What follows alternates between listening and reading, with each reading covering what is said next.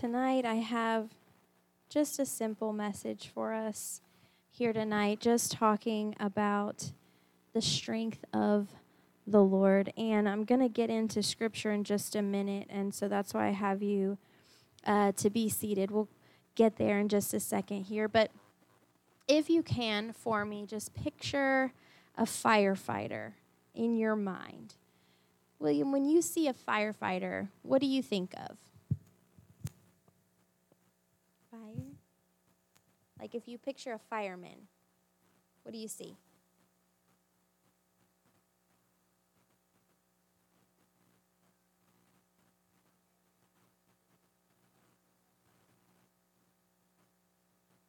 Very good, yeah. So, firefighters, they have equipment that they use, right? They've got the hose to fight fires. Specifically, what they have is they have um, their gear, and every piece of it has a purpose.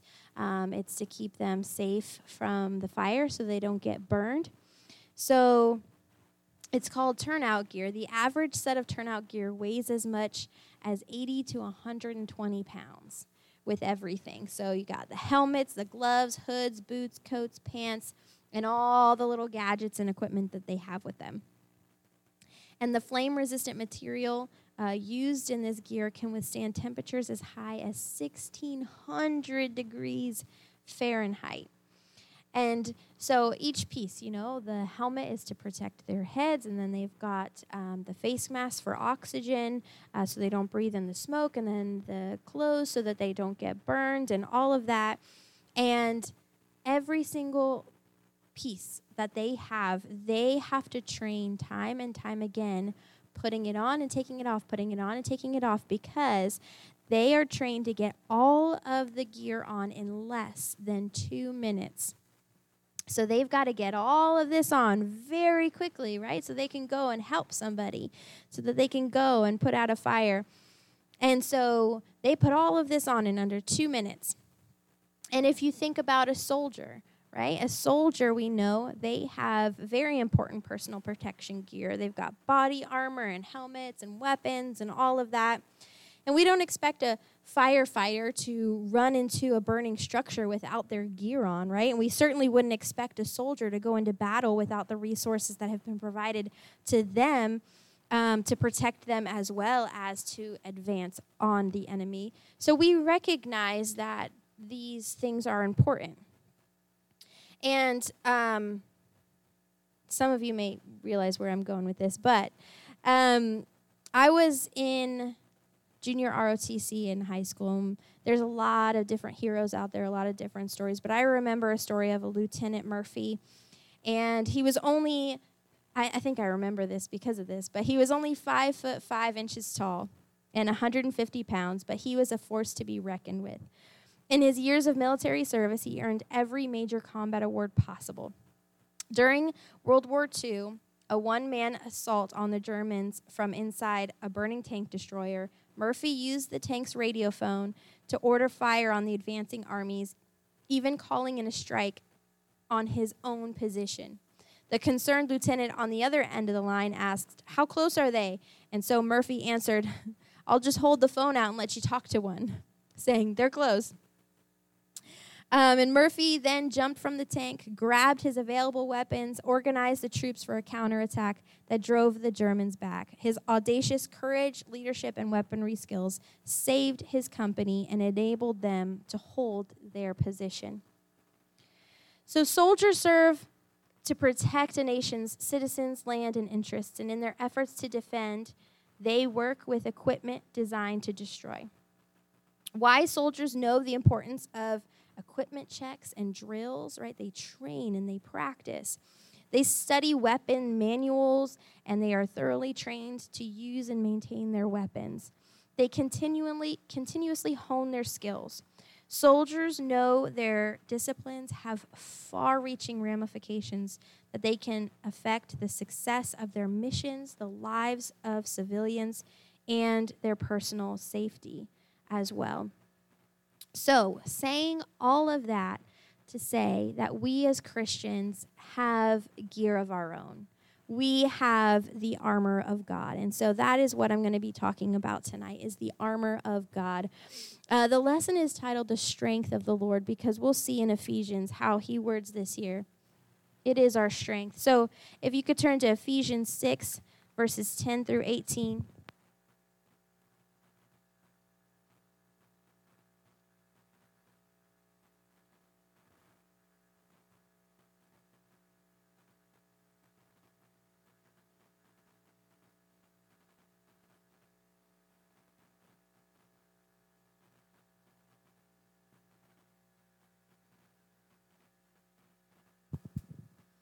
Ephesians 6, starting at verse 10. It says, Finally, my brethren, be strong in the Lord and the power of his might. Put on the whole armor of God, that ye may be able to stand against the wiles of the devil. For we wrestle not against flesh and blood, but against principalities, against powers, against the rulers of the darkness of this world, against spiritual wickedness in high places. Wherefore, take unto you the whole armor of God, that ye may be able to withstand in the evil day, and having done all to stand, stand therefore, having your loins girt about with truth, and having on the breastplate of righteousness, and your feet shod with the preparation of the gospel of peace. Above all, taking the shield of faith, wherewith ye shall be able to quench all the fiery darts of the wicked.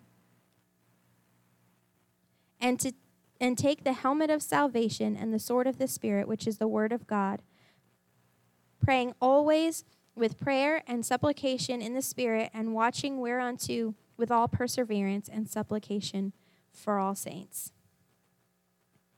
It says in verse 10, Be strong in the Lord. And then he proceeds to tell us how we can do that with the armor of God. When the Apostle Paul told the Ephesian church members to be strong in the Lord, he wasn't simply just saying, you know, chin up or telling them to be mighty warriors of God. In fact, his words implied that the strength did not originate from within themselves at all, that the believers would be powerful when they were strong in the Lord. Those who are in Christ receive their spiritual strength from the power of God's might that dwells within them. And we know in Acts 1 and 8 it says, But ye shall receive power. After that, the Holy Ghost is come upon you. We have access to that power through the Holy Ghost. When we are in Christ, we are empowered and energized by his strength and able to do all things. Philippians 4:13 says, "I can do all things through Christ with which strengtheneth me. Again, it does not come from within ourselves, but through the Spirit of God. We do not face tasks or circumstances we encounter in our strength alone, but because of our union with God. He provides his abiding power and strengthens us for his cause. And we recognize that we do not fight against flesh and blood and that we are fighting spiritual battles. Earlier in the book of Ephesians, Paul wrote in Ephesians 2 6, and God hath raised us up together and made us sit together in heavenly places in Christ Jesus. In the Old Testament, the psalmist wrote, He that dwelleth in the secret place of the Most High shall abide under the shadow of the Almighty. These verses describe the places that we can access in God. And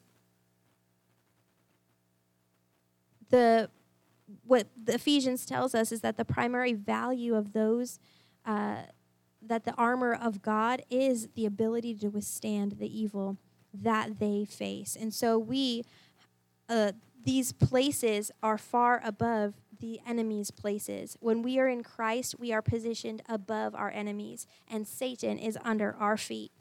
The enemy has no power or authority over Christian men and women unless they allow him access or opportunity, and he will try.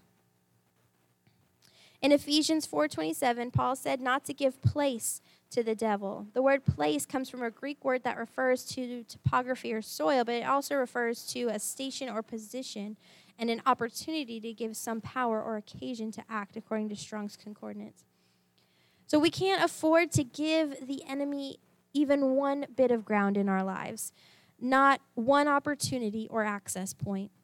When we refuse to share common ground with the enemy, he has no power over us. He finds no place in our lives. When given even the smallest foothold, the enemy will keep attacking that weak place until a foothold becomes a stronghold. But thank God he has given his church power, according to Luke 10 19, over all power of the enemy. Hallelujah. The devil lost his place in God's kingdom, and he is trying to displace us from ours. If God's people follow the enemy's ways by you know, being rebellious or high minded and controlling as he did, they'll end up like him. But there's good news God has provided the weapons needed to defeat the enemy's plans. Amen. In Ephesians 6:13, Paul told the Ephesians to put on the whole armor of God, that ye may be able to withstand in the evil day, and having done all to stand. He wrote this letter to the Ephesian church from a Roman prison. And so Paul was bound in chains and held in protective custody of Roman soldiers as he wrote these letters of instructions and encouragement. And I can imagine him just studying the uniform and seeing that Roman guard right outside with all of his different armor on and uh, it providing this spiritual illustration of warfare to the church. And so the apostle took the implements of his uh, you know captors and created this picture of an attire of armor available to us as saints of God.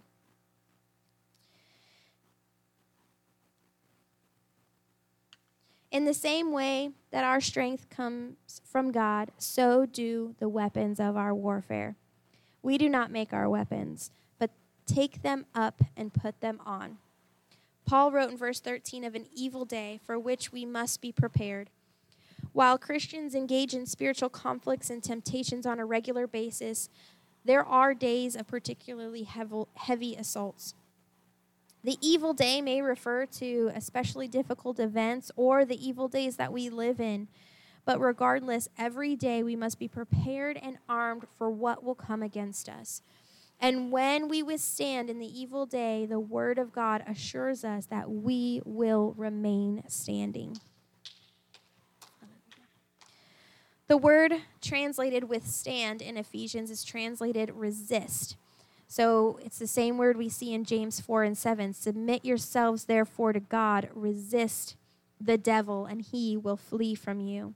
Peter also spoke of being vigilant against the enemy in 1 Peter 5 and 9, whom resist steadfast in the faith.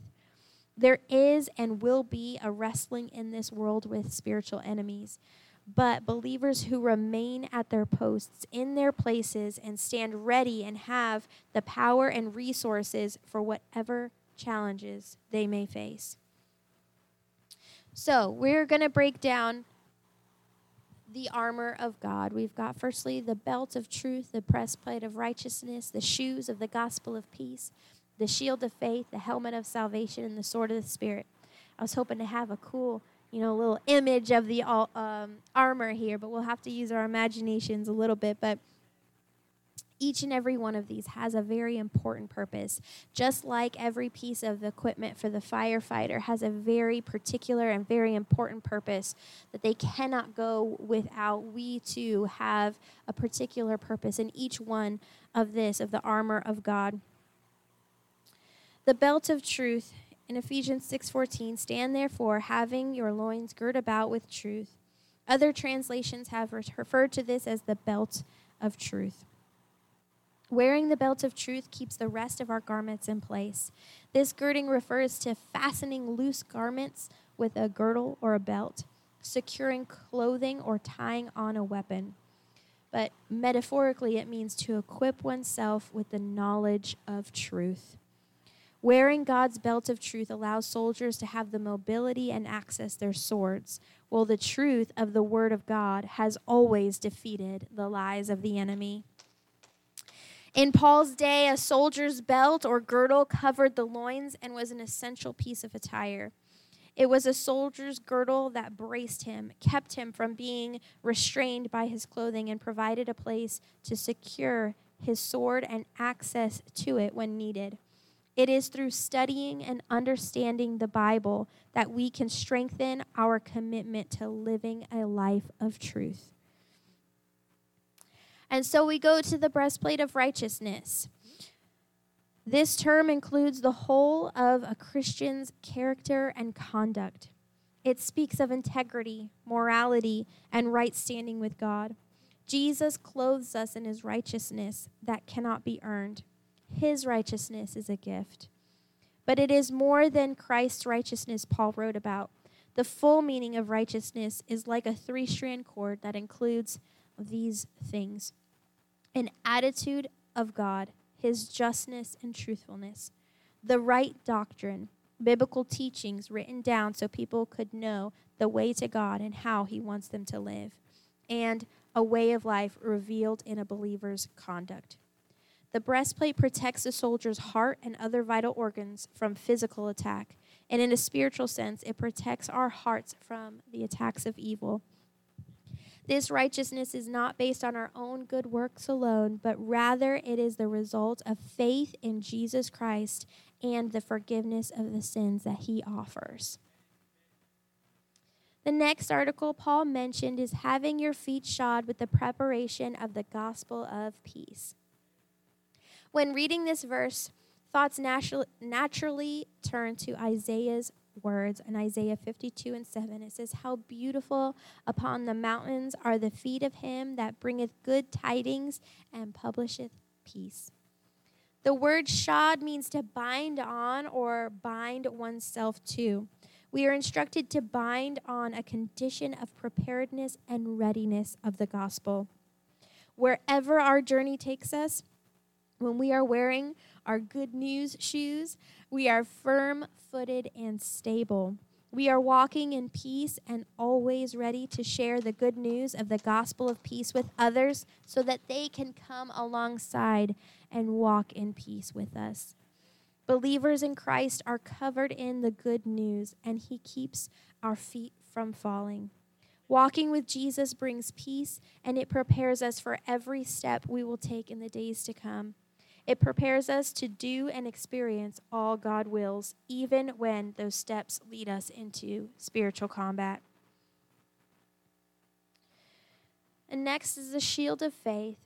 The, world sh- the word shield in this passage refers to a very large oblong device that protected every part of the soldier. The shield is different from a small shield that you commonly see in the images. It's just a small one. That's a buckler and it's just a part of their uniform. But the shield this talking about is a broad piece of armor that would create a wall that would protect a soldier's entire body. Throughout Scripture, the Lord identified himself as a shield to his people. The shield in front of believers is their faith in the God who covers them and gives us the victory. First John 5 and 4, it says, This is the victory that overcometh the world, even our faith. Note that we were instructed to take the shield of faith. Our safety depended on taking hold of our faith as our defense. Like a soldier's great shield, it can be positioned between us and the enemy, moved to meet and defend any attack. This faith is not just a passive belief, but an active trust in God's promises, which allows us to stand firm in the face of temptation and persecution. Faith protects us. And moving to Ephesians 6:17, take the helmet of salvation. Helmets are defensive coverings worn to protect our heads from blows, swords, clubs, battle axes, or anything harmful to us. God provided a helmet to protect our mind, and that is the helmet of salvation. The enemy whispers accusations and temptations into our mind. He attacks at an intellectual level and stirs up questions and doubts. But for those who wear the helmet of salvation, his twisted and enticing words will do no damage. Knowledge of our salvation can buffer Christians from the enemy's meddling words. This salvation is not just a one time event, but an ongoing experience that renews our minds and helps us to grow in our relationship with God. And lastly, we have the sword of the Spirit, which is the only defensive or offensive weapon that we have. And verse 17 says, The sword of the Spirit, which is the word of God. It is the word that enters a soul and divides its innermost parts. And we see in Matthew 4 and 4, but he answered and said, It is written, Man shall not live by bread alone, but by every word that proceedeth out of the mouth of God. The word is so important to protect us against the devil because this very scripture, if you read the chapter, you know that the devil went to Jesus and he tried to tempt him three times. You remember? And each one he came back with, It is written. It is written, Thou shalt not tempt the Lord. It is written, Man shall not live by bread alone. He used the word of God to resist the devil. He was giving an example to us that if we will study and we will know and understand the Word of God, that it will um, protect us as well. It is the Word that conquers the enemy. If Jesus used the Word as his only weapon against the devil, we today should be wise to follow his example. 1 Peter 1 and 25, it says, For the Word of God is quick and powerful and sharper than any two-edged sword. And oh sorry that was hebrews 4.12 and then 1 peter 1.25 the word of the lord endures forever and it arms believers to defeat temptations and to make the devil flee. As christians there can be nothing more powerful to us than the word of god to protect us to help us and i want to encourage anyone who is struggling maybe to read the Word of God on a regular basis. We have the bread programs available, or there's apps out there for you to read a certain number of chapters a day, or scriptures a day, or to read the whole Bible in a year, or even just to read the New Testament in a year, or just to, you know, there's so many uh, programs out there that can help you just to get the Word of God in our heart each and every day. Because I don't know about you, but you know, going a day without food is hard, right? We've got to be hungry, but it says we should not live by bread alone, but by the word that proceedeth out of God every day. We've got to have the bread of God every day, the word of God every day. And so we have a mandate. We are called to pray. Paul commanded the church to pray hard and long. Jesus said, Men ought always to pray and not faint. Because prayer is how we get the armor of God. Every single thing that is a part of the armor of God, we put it on in prayer. Luke 18:1 men ought always to pray and not faint. And then preserving in prayer sounds like hard work. and it is, but prayer is required to fuel the engine that moves the work of the Lord. The Lord works in the realms of prayer and intercession. He comes where he is invited. When we pray, God opens the way to overcome the power of the enemy. God's power is activated by prayer, and through prayer, we become conduits to his divine influence in the world. When we declare his word in prayer, we wield the artillery that hell is powerless to resist. Praying the word swings God's mighty weaponry, which is the sword of the Spirit, and it connects humanity with divine power. Paul made it clear that we are to pray all the time. Ephesians 6:18 says praying always. And he doesn't mean that we are praying every single moment of every single day. How can we practice persistent prayer when we have to use our brains for all of the things of life, right? But prayer is more than an activity, it's an attitude. Praying always means a person's attitude is one of connectivity with God.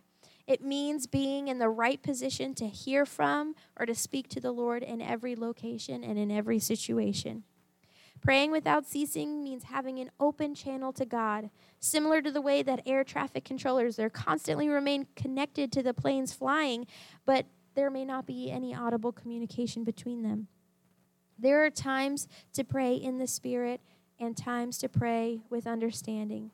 It is always time to have a right spiritual attitude in an atmosphere of prayer. After Paul told the Christian soldiers how to arm themselves, he gave them their marching orders. After all of this with the armor of God, this is what he said we must do. This is in verse the continuing verse 18 through 20. It says they were to keep praying. They were to pray hard and long in the ongoing warfare. They were to pray for their brothers and sisters in the Lord. They were to stay alert and on guard. And they and you're to pray for yourself. Pray for your own mind that you would have the courage and what to say at the right time. The enemy knows there is power in prayer, and he does his best to interfere and distract us. If the prayers of the saints were not lethal to his cause, why would the devil fight so hard against them? Paul admonishes us to take courage and take time to prepare ourselves, especially in times of conflict. Daily maintenance of spiritual weaponry is crucial. Wise soldiers continually check their armor and supplies. God will remain true to his promise of strength when we face difficult times. And I think that so many, when people first come into the church, they have such a hard time in, in the beginning because they're here and they, you know, you make the decision to live for God, but you haven't learned how to put on the armor. So you're going into a battle unprepared, right? And so even us as Christians, if we have been doing this for a long time, you know, if you see saints in the church that have been living for God and they just have a sour attitude, well, maybe it's because they forgot their armor that day, right? and then there's the people, the saints of God, that they're just always happy and they're always smiling, even praising and worshiping when things aren't going right. I'm not talking about they just have happiness, but they have the joy of the Lord. You know, the true joy of the Lord. It's because they've learned over practice and training, just like those firefighters and those soldiers, they practice and they train how to put on. It says to put on the armor of God. It's because they have learned to put on the armor of God. So I want to encourage us tonight that when we go to the Lord in prayer, that we wouldn't forget to put on the armor of God to protect us. We need the armor in this battle because we are fighting a spiritual battle each and every day. And some days are easier and some days are harder. But if we have that practiced routine of putting on the armor of God, of praying, of staying in open communication with God, of course, we can't be praying always while we're at work, but having a mind for God, always thinking, how can I witness to somebody, or how can I spread the joy of the Lord, or always just having an ear open to what God is trying to say in our lives, and it will help us to combat the enemy. It will help us to resist the devil. It will help us to stand strong against those temptations that come at us. And so tonight, if we could, uh, if we could just stand, we're going to say a word of prayer that God would help us to put on the whole armor of God. Lord Jesus, we love you. We thank you so much. Hallelujah for your word. We thank you, God, for your presence that is here tonight. And we pray, God, hallelujah, that you would teach us to put on the armor of God each and every day, that we would not fight this spiritual fight defenseless, Lord God. Hallelujah, but that we would fight with your strength. Hallelujah, because your strength is perfected in our weakness, mighty God. Hallelujah. And we need